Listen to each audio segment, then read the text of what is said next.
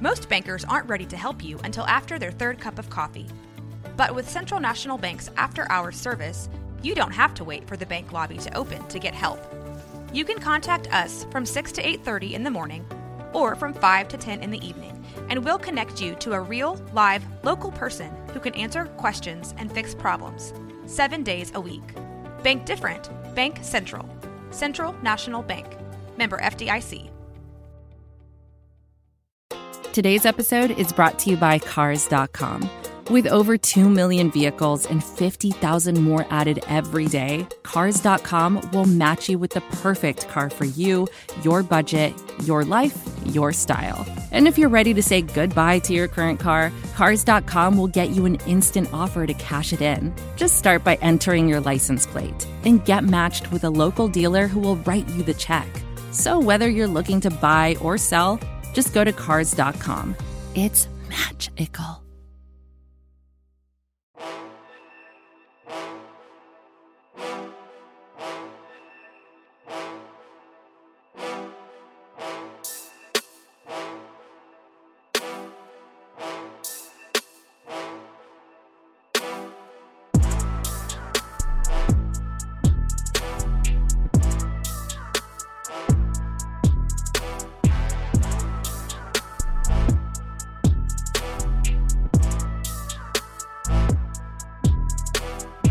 Hello, Trailblazers fans, and welcome once again to a podcast on Blazers Edge. You know, we have about 6,000 of those right now, but we are happy that you could join us for this one. It is the inaugural episode, episode number one of Dave and Marlow. Now, you are used to Dave and Dia. Dia has gone on to post Blazers Edge life. We wish her well, but we always have somebody in the hopper, and you are going to love the basketball mind of our new co-host. It is Marlow Ferguson Jr., who has been a writer for us for some time. If you read the recaps, he has the best recaps that have ever been, and uh, he is absolutely fascinating. Marlow, how are you doing today? Doing good, doing good. Uh, first and foremost, thank you so much for having me. Um, as a big fan of David Dia, you know, I know I've got some, big shoes to fill. We got some chemistry we got to get going. Uh, but very excited about it. Very excited about the Blazers season and just ready to get things going. Yeah, chemistry is absolutely the hardest class uh, I ever took. Actually, if you're organic chemistry in college, I had a friend who was taking that, and they like had to spend 52 hours building models and all kinds of stuff. I know it was above my head. So hopefully our chemistry comes a little easier than that. Tell us a little bit about yourself and uh, how you know how did you come to basketball? Where where's your life in in relationship to basketball and the NBA and the Trailblazers? Oh, get ready for some weird stories. Um, I guess growing up, I'm kind of weird. I'm not really an, an Oregon-born uh, Blazers fan. I'm from Illinois, the Missouri area, and uh, I grew up a big Allen Iverson fan. I like the Rasho Nesterovic, Tracy McGrady, guys like that. And um, in 2006, I ended up I wanted to change teams. I was like, I'm tired of I'm tired of Philadelphia. I want to learn some new players, and I ended up uh, stumbling along a guy named LaMarcus Aldridge and Brandon Roy, and they became my favorite players for the last 15 or so years. So it's been a lot of fun, a lot of heartbreak, and everything in between since then. Yeah. So you are of the LaMarcus and Brandage vintage. I mean, that is a fine, that's like fine wine now. That's like, and it's in between there because a lot of people forget that. People go, well, I was with Sheed or like real oldies, you know, Bill Walton, Clyde Drexler. And then, oh no, I'm Damian Lillard. Like you got the little, like you got the five year period in there when Brandon and LaMarcus ruled. Yeah. I feel old just saying it, just thinking about it. I just missed that, that, that era with Rasheed and Sabonis and those guys, but a lot of fun in that Roy Aldridge era too, and hoping for the same uh, coming forward. Yeah, well, I will tell you that uh, you know the Sabonis era was a lot of fun, even with how it ended with Rasheed Wallace, and I always thought that was overblown. Look, everybody was frustrated at the time, including Sheed. I mean, nobody was. It, this was a marriage that was ending, and it felt like it. But you know what? There were so many good years in there that people completely forget about, and Rasheed Wallace in the playoffs was absolutely. I mean, Portland would have done anything without him. Hundred percent agree on that. Just wish they could have got over the hump one time. Like so close, so many years, man. Oh, that that uh, game seven. Uh You know what? Uh, 1991 with uh, Terry Porter missing the shot against the Lakers was tougher for me because that team had done a lot more and I liked them a lot more. The the Sheed teams were always kind of rented, I thought, mercenaries, but I mean, it was fun to see him there and to see him come back and they almost took it. Uh, okay. Anyway, we should not start the, I mean, what a horrible way. Hello, it's right. David Marlow. Let's bring up your worst memories ever. Uh, so preseason, uh, let's, let's get right into it. And let's just throw it open. The Blazers have done, are done with their preseason schedule now. Uh, they went what one and three. I mean, they won one game, and it was against the non NBA team where they won by fifty. And Shaedon Sharpe goes, "This is where you draft. Why you drafted me." Um, what were your general impressions of the preseason? What stood out to you? I'm somewhere in the middle between uh, trying to be, I guess, optimistic and being realistic, but it's kind of tough. Uh, I kind of went back and I realized they haven't won a, a, preseason game against an NBA opponent since December 11th, 2020. And the top scorers during that game were, were Carmelo Anthony, Gary Trent Jr., and uh, Harry Giles III. So it's, it's been a, a, really long time. And, you know, you don't want to put too much stock into the, the preseason as a whole, but uh, we've seen it historically where, you know, a bad preseason kind of bleeds into the regular season. So that's, that's one of the things that I'm looking for. Um, and Chauncey Billups talked a little bit about, you know, they just want to test things out, see how that goes. But obviously it'd be nice to have a win to kind of, kind of ride your way into the regular season with. I don't know. I mean, they tested things out like you uh, test a balloon out against a dartboard. I mean, that thing is going to pop. I, it's just okay. So first of all, the number one thing you were looking for, you bring Jerami Grant on board, right? You finally got a solid lineup. Even you know you got Justice Winslow and Josh Hart at small forward, and Nassir Little, all of whom can kind of defend. I mean, I, I like what Nas does, and Josh Hart is not bad at anything, right?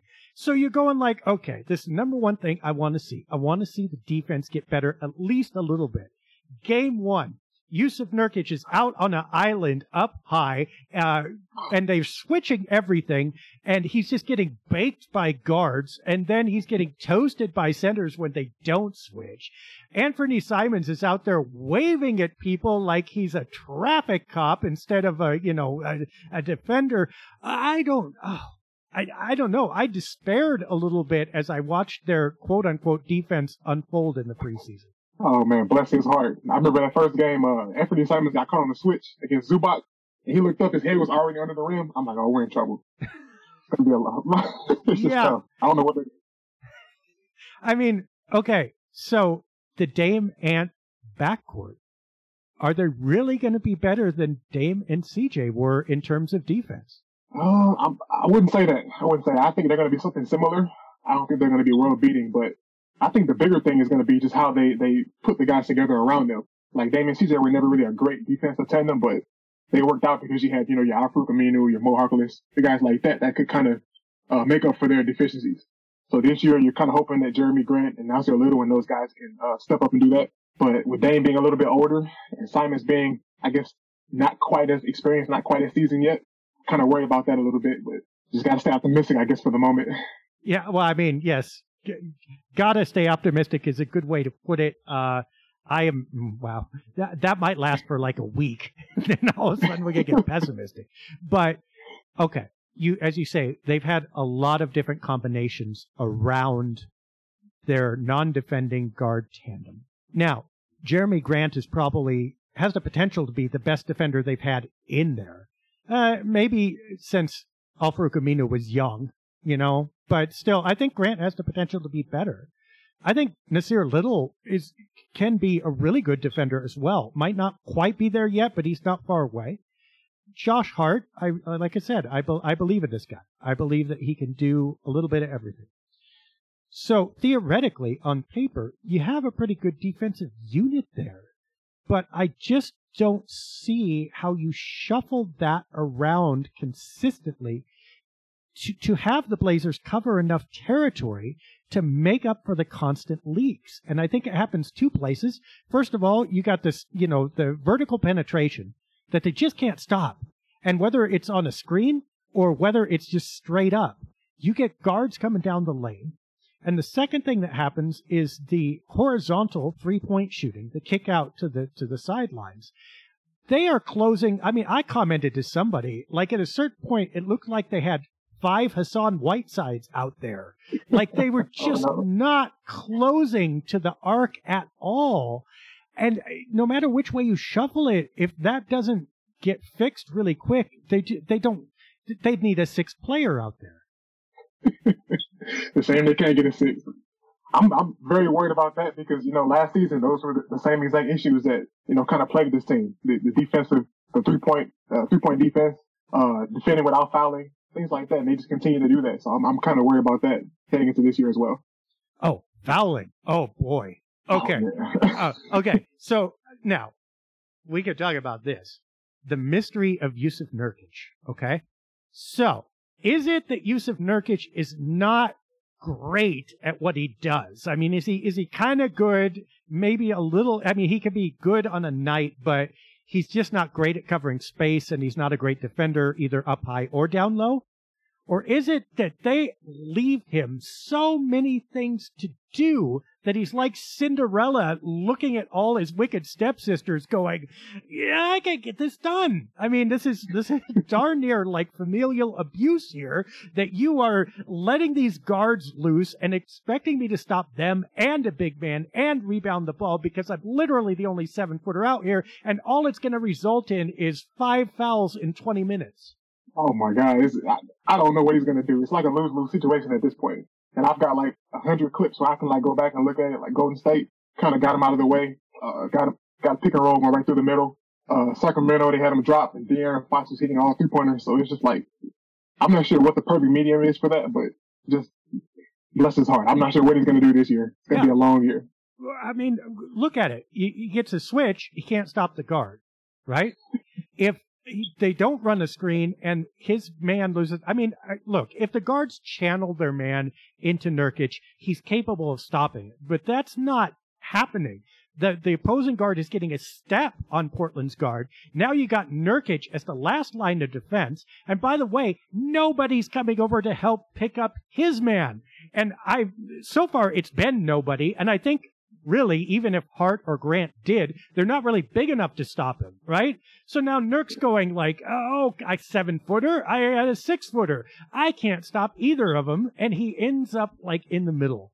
And I, part of it is that he's just not that guy. But I think part of it is just how Portland is exposing him. Yeah, I, I would agree with that too. And we've seen that a lot last year. Like I remember when they were playing uh Phoenix, like Chris Paul and Ayton, they ran like a pick and roll like four or five times in a row. And uh Anthony Simons was a low man, so he had to come over and try to guard Ayton. And I'm like, it's, not enough size in some places, not not enough speed in other places. It's just a, a very difficult situation right now. So I think they're gonna have to outscore people like they've always done. So Yeah, which we we know how that goes. We've done that for a decade, right? And Yeah. Chauncey Billups, by the way, is not going to run a better offense than Terry Stotts did because No. Stotts was the master at that. So yeah, that's that's not going to work. Although that brings up an interesting question. So the Blazers are not hyper athletic. I mean, Nurkic isn't. Uh, you know, Jerami Grant, yeah. Josh Hart, pretty good. Uh, Anthony Simons can be, but he's not like a stopper. I mean, he's not, you know, he's, he's got hops, but he's not like that specimen. And Damian Lillard, again, he, I, I would describe this lineup as really, really skilled, but not really athletic. Do you agree with that? And, and do you think that that's really might be kind of an issue? I would agree with that 100. percent uh, I'm not seeing a lot of guys on this this this roster right now that you would feel comfortable winning in a, in a playoff series or whatever you want to do. So it's kind of it's kind of making me question what the actual ceiling can be.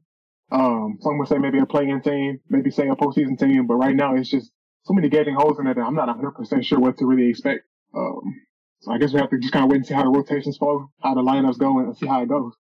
Right. And the, and the problem with that lack of athleticism, I think, is precisely in the defense. Because defense is all about controlling space, right? That you do it one of two ways, actually both of two ways. You are quick enough, especially laterally, side to side, to where you can move where you need to move on the floor quickly because the ball moves really quick. You gotta follow it, right? But the other thing is when you get there, you have to have enough athleticism, intimidation, presence. I mean, it could be shot blocking, but at least bodying up, at least making a guy think twice about dribbling because he's going to hit you or you're going to get your hand in there and poke away the ball. not only do the Blazers not move fast enough side to side, when they get there, nobody cares. Nobody sees Anthony Simons coming and goes, oops, I, I better think twice. I agree. I agree with that. I'm hoping that maybe they can get the right lineup in there eventually. And I think I'm, I'm very excited to see what Nassir Little does this year. He talked about in this in this press conference. He was saying that like uh the Clippers game was like just the third time that he had played a, five on five setting since he had gotten back. So just getting those guys their, their stamina back, their win back. I think you could pull out a lineup of, maybe like uh, Nassir Little and Grant and and Hart and maybe intimidation guys a little bit.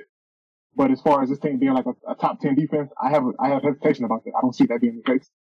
Yeah, absolutely fair. Uh, and the other guy who might be able to do it eventually is Shaedon Sharpe, right? Because he's got athleticism to burn. But look at the lineup you just mentioned. Uh, first of all, you got Little, who is coming off the bench now. And I think he needs to start. But I don't see, I see why Hart is starting over him right now. That's absolutely coach's basketball purist decision. That's absolutely correct, except if you need the defensive intimidation. And the only way you get that is do exactly what you said. You say, okay, Ant, love you. I mean, we're paying you a fortune, but now we're going to pay you a fortune to be a six man. You're going to score 20 points, but it's going to be coming off the bench. And you're going to be spelling Dame a lot and not just, you know, at the two guard. And by the way, Josh Hart, now you're upping our defense at the two guard and you're moving the ball. I think that defensively is the only solution I see right now that makes much sense. And I've seen people actually bring that up, the idea of putting Simons on the bench, but it's just hard to justify that with the way they paid him this year and the way we've kind of talked him up into being like a future kind of star kind of guy. Um, but I think you can make it work if you do it kind of the way that they, they've done it this preseason, where they've kind of spelled those two guys, where they don't play exactly at the same time. Um, and they play so little time together, uh, Simons and Lillard, that it's just, it's anybody's guess how it's going to work out in the long term. But I think if you just find a way to get one guy on the floor at, at the same time and you put defense around them, you might still have enough offense to, to kind of at least be competitive. I'm not saying you're going to win, but you can at least be competitive. Yeah. I mean, the other problem with Simons is he's been waiting, right? You know, he's, he's on the runway. I mean, he's, he's like spooling up those engines. It's like you tell him, no, no, no, crank it back down. We're going to let someone else go in front of you. You sit there. It, it, the little passengers on Anthony Simons' plane is going to get angry. All right. So you got to let him fly. But I think at some point they're going to have to make a decision whether this season is about winning or whether we're really building for a future. I agree with that too. Um, I was listening to the uh, Locked On Blazers podcast, and uh, they were talking about the idea of maybe even like getting Shaedon Sharpe minutes like right away, like opening night, just because this team doesn't really give off the vibe that they're going to be a competitive team right away. So I'm, I'm hoping that we don't have to answer that question too quickly. Like hopefully we can get to you know mid-season and we're still in, in position. But if you look at the way our, our schedule shakes out this year, it's, it's tough. Like we got the, the second most difficult first 20 of the season along with the Spurs. So it's going to be, we're going to have a lot of conversations, some, some really difficult conversations, I think, in the next couple of weeks. yeah. well, I, I, you cannot, you cannot put Sharpe in there unless he absolutely merits it. There, there's no way that you can start the season developing because, you know, Damian Lillard and Anthony Simons, by the way, who some of whose minutes he's going to be taking, and Josh Hart are all going to go, no, no, no. And Jerami Grant's going to go, why did I come here? Like, what, what are we doing? I came here to, to develop a kid? No. Right? So, you just, that, talk about tanking the morale. It would be, I mean, as much as Shaedon is respected, and I think he is, he has to, he has to earn his way in there. Yeah. Let me correct myself. I think I may have said start. He was saying that he should get minutes like right away, like in day on day one. Sure. Uh, Which I can see. I can see a case. You don't see that? I can see a case for that. I can see a case for that maybe. I, I think he'll have to. he'll have to absolutely prove it. I think the minute that you give him, and I get who he is, and I get what he's going to be, but the minute that you start that, that's like a ripple effect. You know, oh, that guy's getting charity minutes basically because of his reputation. Well, I have a reputation too. I mean, and especially Jerami Grant, you know. Hey, Jusuf Nurkic, although no one's pushing his position, I just got paid. Where are my minutes? Where are my shots? Josh Hart, I got a contract coming up. Where are my minutes? Where, when's this kid done? I'm, I'm Josh freaking Hart, right? I need to get paid next year. Give me those shots, right? So, like, you have to, I think it's on Billups to, to downplay that. And I think he has a bit. And, you know, I, Shaedon will get there. I can see that. Uh, a lot of guys on contract years too. That's a good point you just brought up Hart's got to get paid. Jerami Grant's got to get paid. So they got to keep a lot of guys happy this year. And um, I'm excited to see how that goes too. Interesting. It's one of the things I wrote about earlier in the week. I mean, Chauncey Billups, he's got a tougher job than we think. I think. Yeah, I agree with that. so, what does he need to do? What do you, What do you want to see out of Chauncey Billups uh, this season? What would make you think that he was a success besides just wins and losses? Obviously, you want to win as many games as possible, but what does he need to show? I think that the uh, the defense this year kind of has to match his reputation a little bit in terms of just being greedy, hard nosed. I think last year he kind of showed that if you play with energy, you were going to get on the court for him. You were going to play for him. So just this is the year that he's got his guys. You know, last year he kind of uh kind of what's the word you use? Uh, kind of had to deal with a lot of Terry Stotts old guys and the guys from the old regime, but he's handpicked some of his guys this year. So if it doesn't work out, I think it's going to tell a little bit about him. I like to see this team make some more uh, second half adjustments. You know, we we we continu- continually bomb, you know, third quarters, and it's just uh, I want to see that team make those adjustments, and that'll show if he's mature as a coach in year two. Yeah, that's actually a fair point. Although some of that, of course, would be roster oriented. I mean, you're throwing out Brandon w- Williams and Reggie Perry. You're gonna, you know, okay, third quarter is not gonna go well for you because everybody wakes up. Oh, you thought you thought you were gonna stay close? Nah, we don't want to play in the fourth. We're gonna blow you out here. But the Blazers, I think we just argued, are somewhat solvable. I mean, it, again, down the lane to out to the sidelines you got two places where they're vulnerable, and if they shut off one, the other's going to be open. The Blazers are going to have to prove that, first of all, they can stop people there, but second of all, when they move that adjustment, like they move it out to the diagonals, or they start cutting baseline, then you are able to keep up. And Portland hasn't had that since, I don't know, it really was kind of 2019 a little bit, I think when uh, Harkless and Aminu were so veteran that even though they were kind of journeymen, you you knew exactly where they were going to be, and they knew it too, and it worked. But they've been struggling to recover that ever since. Yeah, they, definitely have. And last couple of years, I thought they maybe be able to come close with Covington and, and, and Derrick Jones Jr. and guys like that, but for whatever reason, it just hasn't really worked out. And speaking of that, I'm really excited to see how the, the small forward situation goes with the starters and how they say they're going to implement different guys in and out depending on matchups and, and rotations and adjustments, things like that. Um, so every night it'll be something different, whether it's Justice Winslow, Nassir Little, Josh Hart. Uh, so that should be kind of fun to see how Chauncey Billups, you know, adjusts with that and if he's getting the right guy in there at the right times each night. Yeah, exactly. I mean, and that, look, they have versatility at the small positions, right? I mean, and don't forget, we got Gary Payton the second too, you know, so yeah. They they got a heck of a lot of depth at the three two one positions, which I mean is more than they've had before. I like their options. The question will be if you shuffle, you know, that deck, can you stop you could stop the smalls, but can you really stop the bigs with any of those players? That's the big question right there. I remember you and, and you and Dia talking about this a few weeks back uh, just the idea of getting so much skill at this position without thinking about actual position at that point. So just what we're going to do at the four and the five is going to be such a, a such a tough question to answer, especially if Trendon Watford's not healthy. That's going to be very tough to see how that goes behind Jusuf Nurkic because you just know you can you can pencil him in for uh, four or five fouls every night. So what are they going to do when they, when they when he gets in foul trouble? That's going to be a big question too. Yeah, I mean, it's all well and good to say everybody's going with five smalls and positionless basketball, but that works until you run into a 6'10 guy or a seven footer. And guess what? Uh, lots of NBA teams have them now. We're seeing a little bit of a resurgence, uh, resurgence of either the dominant center or the power forward who can do a lot of different things.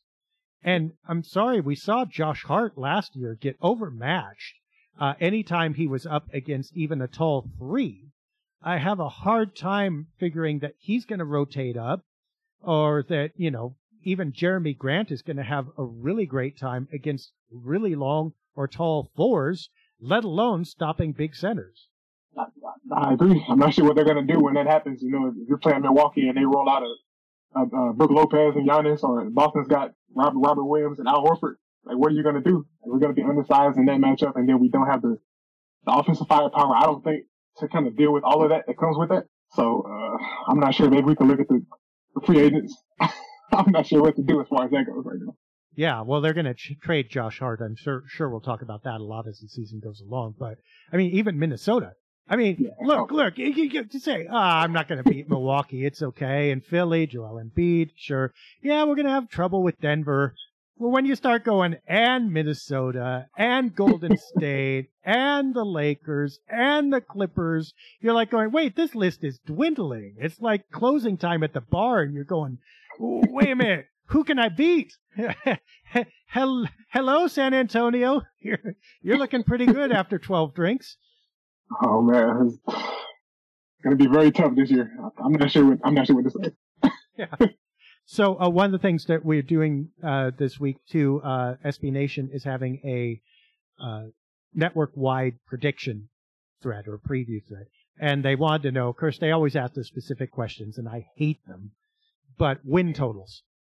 If you had to pin the Blazers on a win total right now, what would you go with?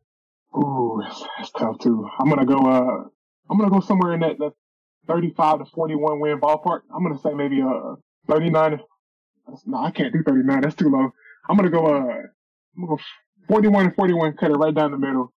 Uh, play play in appearance, and I'll keep it at that. I'll keep it at that. I uh, I said 40 and 42, so we're right there. I thought about 37 is like no. I don't. I won't get. I don't want to get killed. They're already going to say, oh, yeah. "Are you ready to be called a stupid media member now?" Because we're we're fans when it's convenient, right? Oh, you're just a fan. You don't know nothing. And then when you make a low prediction, it's like, oh, you're a stupid media member and you're biased. So our 40 and 41 are going to get lampooned. But I mean, I think if this team wins 45, they'll be doing pretty well, actually. I agree with that. I definitely agree with that. They're going to bring out the Pittsburgh on us if, they, if we if we're wrong about that. But I'd rather be wrong about it than I don't know. I'd rather be pleasantly surprised than, than have them come out and just win 30 games and we look foolish. Like, yeah, 40 wins, I think it's safe. I say that's safe. So what's the highest ceiling you see? I mean, everything goes perfectly. They get a little luck in the conference. What's their win total? Highest ceiling, um, highest ceiling, I think it has to do with, with Damian Lillard. He talked a lot this offseason about coming back and, and being the, even better than he was before. So I think the best, best case scenario involves that where he's not dealing with that abdomen. And, um, he returns to an all NBA level, and I think the Blazers get to maybe 49 and 33, and they're they're able to compete with those teams, you know, the Denver's, the Minnesotas, and get to the maybe the second round. I don't see a championship in the future, just being honest, but I can see I can see a, a, a postseason some postseason success. Yeah, said 50 because it's a nice round number, but that I mean I think that really is the max ceiling at this point. Yeah. By the way, did their preseason play influence that at all for you, or were you thinking that all along? Um, only a little bit, just because of the fact that I was kind of expecting us to play a little bit better in the preseason. Uh, just see some of the adjustments. Like for example, they they were dead last in, three point percentage uh, allowed to teams. They were bottom four in free throws allowed, effective field goal percentage, and those little tweaks. Like Chauncey Billups can say what he wants to say about you know wanting to test different things out, but at some point, if you if you take ten tests and you fail ten of them, like you may have learned something, but you didn't you didn't pass. So it's like you gotta you gotta see some success to go with that. So just kind of waiting on that part of it. Marlow's getting the yardstick out like the, the, the old nuns at the parochial school. Oh, I'm a I'm a Chauncey fan. Let me say that I am a Chauncey Billups fan. I love him as a player. Yep. I think that he's got a, a, good attitude about what he's doing, but you just got to kind of see the product on the floor kind of play out before you get too optimistic about it. Yeah, I mean, and that's fair. I mean, we all want the team to do well, but that they came out and apparently solved nothing with a fully functional lineup and didn't even give a glimpse of lockdown exciting defense against exhibition opponents. I mean, it, it's not just the talent level, it's the drive. I mean, look, if, if you get a performance review and they say you're going to be okay, but here's the one factor that you got to work on. I want to see you come out and get this, and you literally do not go out and get that at all. oh boy, I mean, everybody knows what this team needs to do, and they're just not doing it. Agree. I remember writing the recap when they were playing Utah a couple days ago. I'm like, are we really struggling against Utah right now? This is Mike Conley. This is Jordan Clarkson. Like we're they went on a run and they closed the game out in the third quarter. And, and I just, you never want to get too high or too low on a preseason game, but I just remember thinking like, this is not good because Utah's like projected to be one of the worst teams in the league, and we're struggling like badly right now. Yeah. So I don't know. Could be an omen to look for in the future, but it also could be just something that we laugh about later. So, yeah, hopefully for the latter. But like you said, that first twenty games, I mean, when you, you're going to try to get better, then it's it's like it's like trying to heal your wounds when people got a, you know whole cutlery set around you, still stabbing you. Like, okay, you got a band-aid on that one, but now you got six in your back. What are you going to do about that? What's what's the what's the worst case scenario that you see for this team? Worst case scenario, I think that that opening season start kind of dooms them. You know, they have a, a six game road trip like mid November, and then another one like a couple days later, like a six or seven game road trip. So they start off slow. Uh, we've seen injuries kind of pile up with this group, you know, historically. So we're kind of hoping for a, a healthy, clean bill in that regard. And if we don't get that, then I think we're going to be like on the ringer. They were talking about uh the Victor Wembanyama sweepstakes. I don't really want to talk about that, but you know, we got Mike Schmitz, Mike Schmitz in the uh in the front office now, so he's he's a guy that's going to know like exactly what to do in that situation. Hopefully, we're not talking about the draft in, in December and January. I think that's two years in a row would be just too much for that. It'd be awful tough, especially if Lillard is operational. And you know, yeah. okay, look, what kind of culture is Anthony Simons growing up in too? You know, like they were competitive when he was real young, but as he's coming into his prime, you don't want to start your prime with like, well, we tank and we tank and we're waiting and we're waiting because that becomes, it's not just personal habit. It becomes part of your culture. You end up, and we know teams like this, Sacramento, that, you know, we're waiting and, and we're waiting and the culture becomes waiting and the thing you're waiting for never happens because you never get out of the waiting phase. Yeah, it could definitely be the case. I was talking to somebody about, uh, Shai Gilgeous-Alexander and how he's in that he's an infinitely talented player, but he can't really show his skills because of the fact that they're always tanking. And you just develop so many bad habits when you get into that that kind of thing. And I think for Portland, it's, it's kind of it's been helpful in a way because we found some some diamonds in the rough. You know, you're Trendon Watford guys like that, but at some point you want to get a competitive product here around this this organization again. And I'm not completely sold on this being the year, but uh, got my fingers crossed. I'll say that. Well, yeah, I mean, and this is the difference, I think, like, look, the Blazers made the playoffs, what, 22 years in a row? 21, 22, I forget what it is, right? And most of those were first round losses, especially throughout the 80s. After the championship and before Drexler took them in 1990, there were a lot of first round losses. But even in the midst of that, you never doubted the talent of the team. And if you look back at those rosters, they had some really good names. And those teams were trying to win those teams that lost in the first round, they may have been only good enough to get there, but they weren't going to settle for anything less.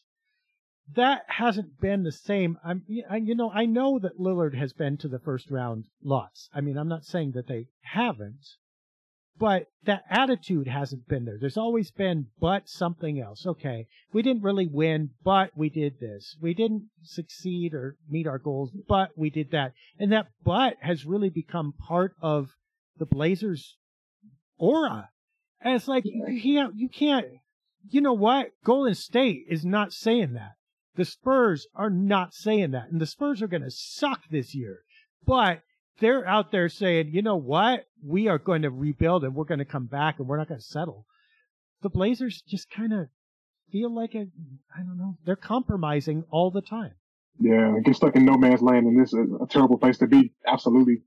And I remember during those Terry Stotts years, like people were, were excited about what we were, like what the team was doing, but they were also a bit dissatisfied. And, you know, it was always a first round exit, always a second round exit, but never like getting completely over the top. So it's almost like you kind of got to pick and choose. Like, would you rather be competitive but not win a championship, or just think and try to run that risk. So, and it's weird because this year's team feels like it's kind of right in the middle of that, like mediocrity, but also something where you can get like higher or lower. I'm not sure yet. I'm not sure yet on this team. Yeah. This is advertiser content brought to you by Frito Lay. Hello, I'm Chip Murphy, here to get you ready for the big tournament. Tonight we'll break down. We break down who will be cutting. Cut! What are you two doing? Sorry, Chip. Prez here got his feathers ruffled when I told him Ruffles has zero chance of winning the title. And I was letting Dip know that she is not taking into account Ruffles' iconic ridges. Guys, It's March. We have to start talking about the tournament. We are.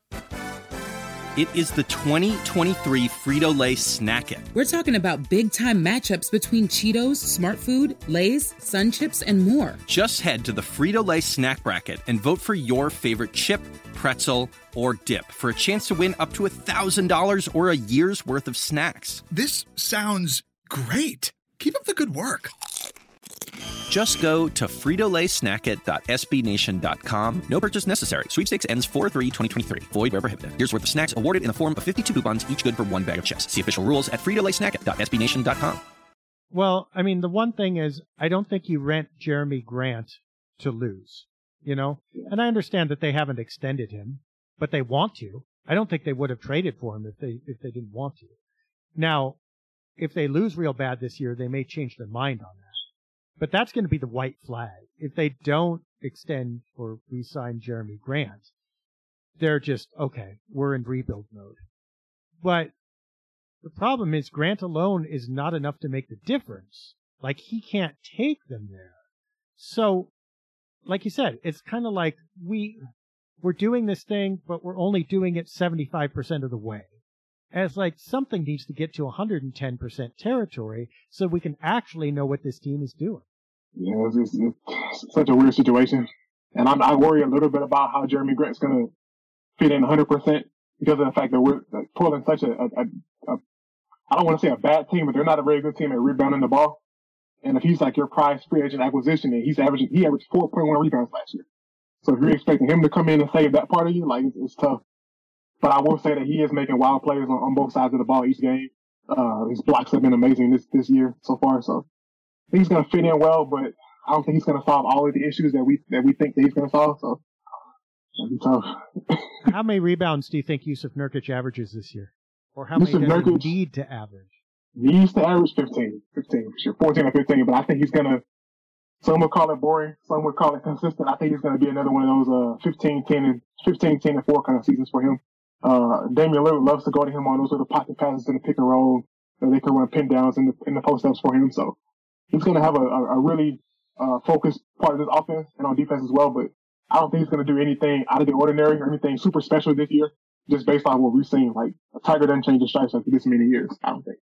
Yeah. There are moments, you know, for, first of all, he was playing out of his mind when he broke his leg. And I don't mean hmm. like statistically. I think statistically he was actually better in 2016 when he came. But he was, for a brief shining moment, everything the Blazers needed him to be. And they were good. I mean, they were better than good. They were beautiful. But he hasn't been able to recapture that for some reason. And I, I suggested earlier that maybe it's just that he's been used in too many different ways. I mean, it's just the, the, the whole thing has not been designed to maximize his potential, and rightfully so. But he's not the type of guy who will go out beyond his potential and get something else. You've got to pitch to him where he can hit it. And the Blazers just kind of keep moving around the strike zone. Yeah, it's, just, a situation where it kind of feels like it kind of is what it is. Like what you see is what you're going to get this year too. But I will say that I am kind of inspired in terms of uh, what I've heard about his overseas play this year. And I think that historically we've seen players come in from the overseas play jump right into the regular season. Uh, better stamina, better conditioning. And I've heard some, some positive things about his, his three point shooting, his ability to space the floor. So if he's able to make that next jump, I think it could be a, a big benefit to this team. Uh, but the years of me thinking that he's going to all of a sudden become an all-star player, I think those are kind of done. But there are slight adjustments that he can make to continue to be, you know, what he's always been for us. Which is good because he's, he's been a, I'd say a borderline top 10 center. Like he's not, that ain't growing trees. Like we got to appreciate that part of it. But I don't think it's going to be anything too crazy this year for him. Right. That's an interesting question, though, and Adrian Bernicic brought this up. I mean, how many potential All Stars do the Blazers have right now? And I, I guess I don't mean just All Stars this year, but over the next two, three years. Who do you think could be an All Star if things go right? I see, I see two at the two, three maybe if everything breaks right. I think if Jerami Grant was still in the Eastern Conference, I think maybe you can see that being the case. But him being a number two, number three guy on this team, I think is going to be tough. But the two guys that I think that are, are definitely perennial all-star candidates are Damian Lillard, of course, and Anthony Simons. And I think that Shaedon Sharpe could get to that point, but right now we're kind of grasping at straws and trying to be, I think, too optimistic if, we, if we're projecting that over the next couple of years. But Simons, I think, you've seen the numbers he was putting up last year when, when Damian Lillard uh, was injured, I think it's something special. So I think that those are the two guys that I would, would focus on as far as being all-star competitors this year. Those two. Yeah, I don't disagree. Although it brings up an interesting point too. Let's say Shaedon Sharpe develops pretty well, okay? Uh, and pretty quickly. Three years from now, who's the Blazers front court? Or sorry, back court. Uh, if Shaedon Sharpe is, is there and assuming they don't trade anybody, what does that backcourt look like in two, three years? Two or three years. I'm gonna go, uh, Simons will still be on his contract then, so I'll go Simons. I'll go Sharpe, and, um, maybe somebody else to kind of fill in that other gap. I don't think Damian Lillard's gonna, let me not say that. Let me not say he's not gonna be here in a couple of years. I'll go with, I'll go with Lillard, Lillard, Simons, and Sharpe. I think those are gonna be the guys for sure. You're st- you keep all three, huh? So yeah, I can say uh, you can get Twitter slaughtered for that, right? Now, oh man, I think there's I think there's a non-zero chance that the Blazers end up with a Simon Sharpe backcourt, and in fact, if they really really bomb, I could see that happening. You know, I don't think we want to speculate that Dame would be traded next summer, especially if they get now. eh, Here's the thing: we brought this up on Twitter. They they get the number one pick, right? Uh, okay, at that point, everybody's staying. Uh, you're slotting, except for Nurkic and Hart, and you're slotting in uh, a new center, uh, or you know, and it's just like, okay, then everybody's happy. But failing that, I mean, I don't think it's unreasonable to think that the Blazers just go with we've got our backcourt that's really young. Um, we can let go of Nurkic.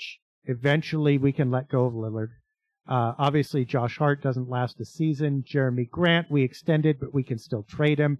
Nassir Little still counts. A lot of these, you know, the bench players could still hang out, but that Sharpe and and uh, Simons are simply going to be the backup plan if contention never happens. I can see that being the case too. Um, honestly, it's, it's kind of hard for me to get on the, the, the bridge of even thinking about Damian Lillard leaving, especially because of all of the arguing that we've done about his loyalty and him wanting to be there. Uh, so there's a case on both sides for that. Yeah, I'm not sure that Lillard willingly leaves. Look, uh, podcast one, we're already talking about this, right?